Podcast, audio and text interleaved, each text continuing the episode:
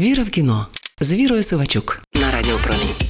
Привіт, друзі! Це я, не суворий, але прискіпливий кінокритик Віра Сивачук. Добре це чи погано, але я рідко ходжу на сеанси для критиків. Бо в моєму районі теж є кінотеатр, і в ньому ти бачиш і чуєш живі людські реакції, а не тільки професійний сленг в обидва вуха. Ось, скажімо, сходила на памфір Дмитра Сухолиткого Собчука, і тепер розумію, звідки взялися ті 2,5 мільйони гривень за перший вікенд. Бо і в будній вечір зала була заповнена десь на третину.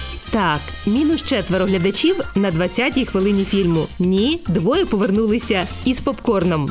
До чого я веду? До того, що українським режисерам дедалі краще вдається робити фестивальні фільми цілком глядацькими. І ти сидиш 100 хвилин не тому, що це модний фільм із двотижневика режисерів у Канах, хоча й це теж, а тому, що банально цікаво, що буде далі. Отож, кримінальна драма Памфір, режисер Дмитро Сухолиткий Собчук, Україна, Франція, Польща, Чилі, Німеччина, Люксембург, 2022 рік.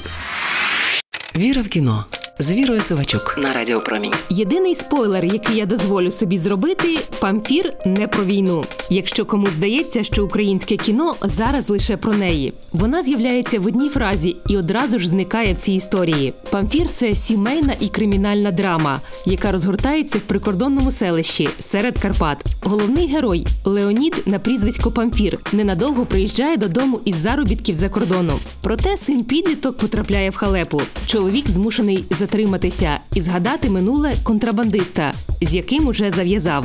Тільки один раз обіцяє він собі і всім причетним. Тим часом у селищі починається традиційний карнавал Красна Маланка. Один день у році, коли кожен може показати своє хиже я під маскою міфічного чудовиська.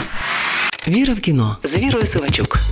Знаю, що ви спитаєте. І що ж такого зробив режисер, що його памфіром захоплюється у нас і за кордоном? Темну ганстерську драму, як кажуть про фільм західні критики, переніс у соціальний, культурний і побутовий простір Карпат. Ми бачимо, чим живуть люди у прикордонні і як усе намішано в їхньому світогляді: кримінал, язичництво і набожність. Бачимо темне життя Карпат. Фільм відтворює оці пробіжки з контрабасом, як кажуть місцеві, і бійки за вплив між різними кланами. Попереджаю, бачити все це неприємно, навіть дискомфортно, адже в цих Карпатах буйно квітне не черемшина, а дещо інше. Фільм показує майже всі соціальні проблеми місцевого життя: безробіття, неповні сім'ї, безправність і відчуття безвиході, якщо ти не зміг або не встиг вчасно вискочити до міста.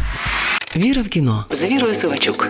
Але на першому місці особистий вибір: порятунок сім'ї, совість чи закон. Знаю, перед ним кінематограф ставив героїв тисячі разів, але памфір проживає момент вибору і його наслідки дуже по-своєму. Завдяки неглянцевій грі Олександра Яцентюка і точній режисурі Дмитра Сухолиткого Собчука. А точна режисура це завжди маніпуляція нашими емоціями, в якій задіяно все: картинка, колір, звук і та сама естетика красної мала. Маланки. І тут окремий респект операторові Микиті Кузьменку. Ага, я забула сказати, що фільм реально жорстокий, натуралістичний і кривавий. Для когось це ок, для мене не дуже. Але в памфірі сцени насильства принаймні виправдані. Чому? Бо вони посилюють його наратив про те, що у світі беззаконня немає запасного виходу, якщо ти до нього вже увійшов. Це була я не суворий, але прискіпливий кінокритик Віра Сивачук. Почуємося. Віра в кіно з Вірою Сивачук на Радіо Промінь.